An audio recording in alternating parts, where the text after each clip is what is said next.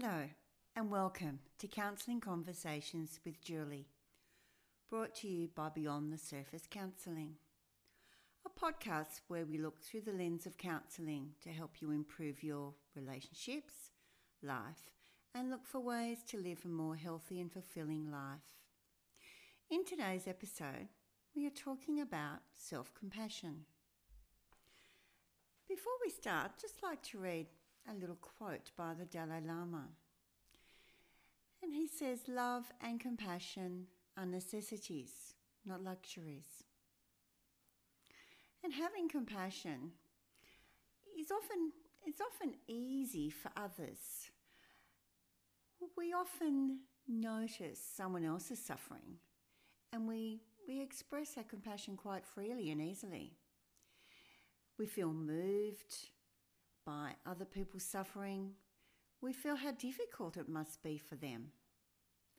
The word itself, compassion, means to suffer together or with somebody. When this occurs, you feel warmth, caring, and you feel motivated to relieve and help that person's suffering in some way. Having compassion also means that you offer others understanding, kindness, perhaps a gentle word when they fail or make a mistake, rather than criticizing and judging them harshly. This is not pity, it means you realize that failure, suffering, and imperfection are human experiences that we all share. Self compassion, on the other hand, is acknowledging our own pain and suffering and responding to ourselves with kindness and care. There are many scientific studies out there, and they've been completed, and they tell us that about the benefits of self compassion, such as joy, contentment, love, gratitude, and psychological well being. One study discovered it can also protect against depression and another found that self compassion reduces post traumatic stress disorder, anger, pain, stress, and re- reduced self criticism. There has also been brain scans which have found that the grey matter in our brain is increased. Now, the grey matter is the part that regulates our emotions in the brain. When we talk and look at self compassion, it means acting in the same way towards ourselves when we are having a difficult time. We act the same way to ourselves as we would to somebody else. Or when we notice our faults and we start to judge ourselves for our inadequacies or our imperfections.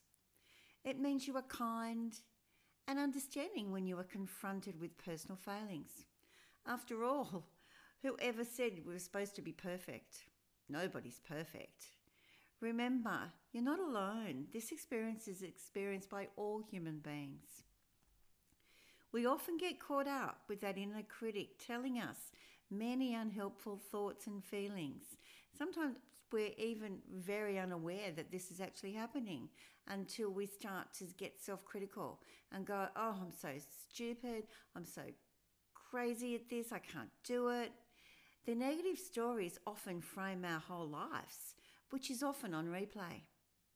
Self compassion involves noticing and acknowledging how difficult it is right now or how painful, rather than getting on with it or ignoring it, trying to distract ourselves with sometimes unhelpful, unhealthy behaviours.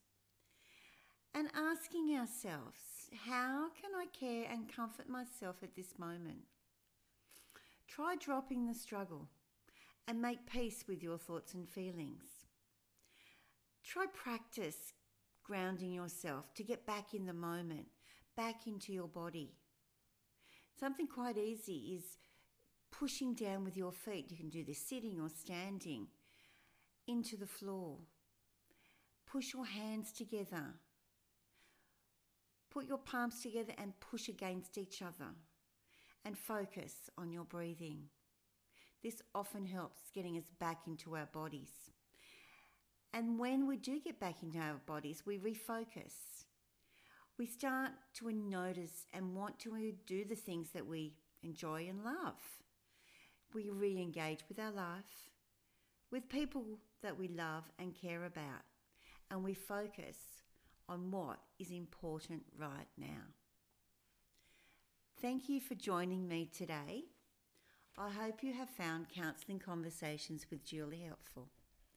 If you think this is a podcast that would help someone you know or love, please share, like, follow, and subscribe to my podcast.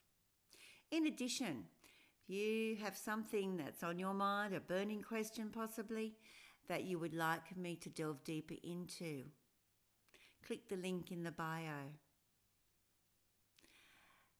What's on your mind? Until next time, be kind and gentle with yourself.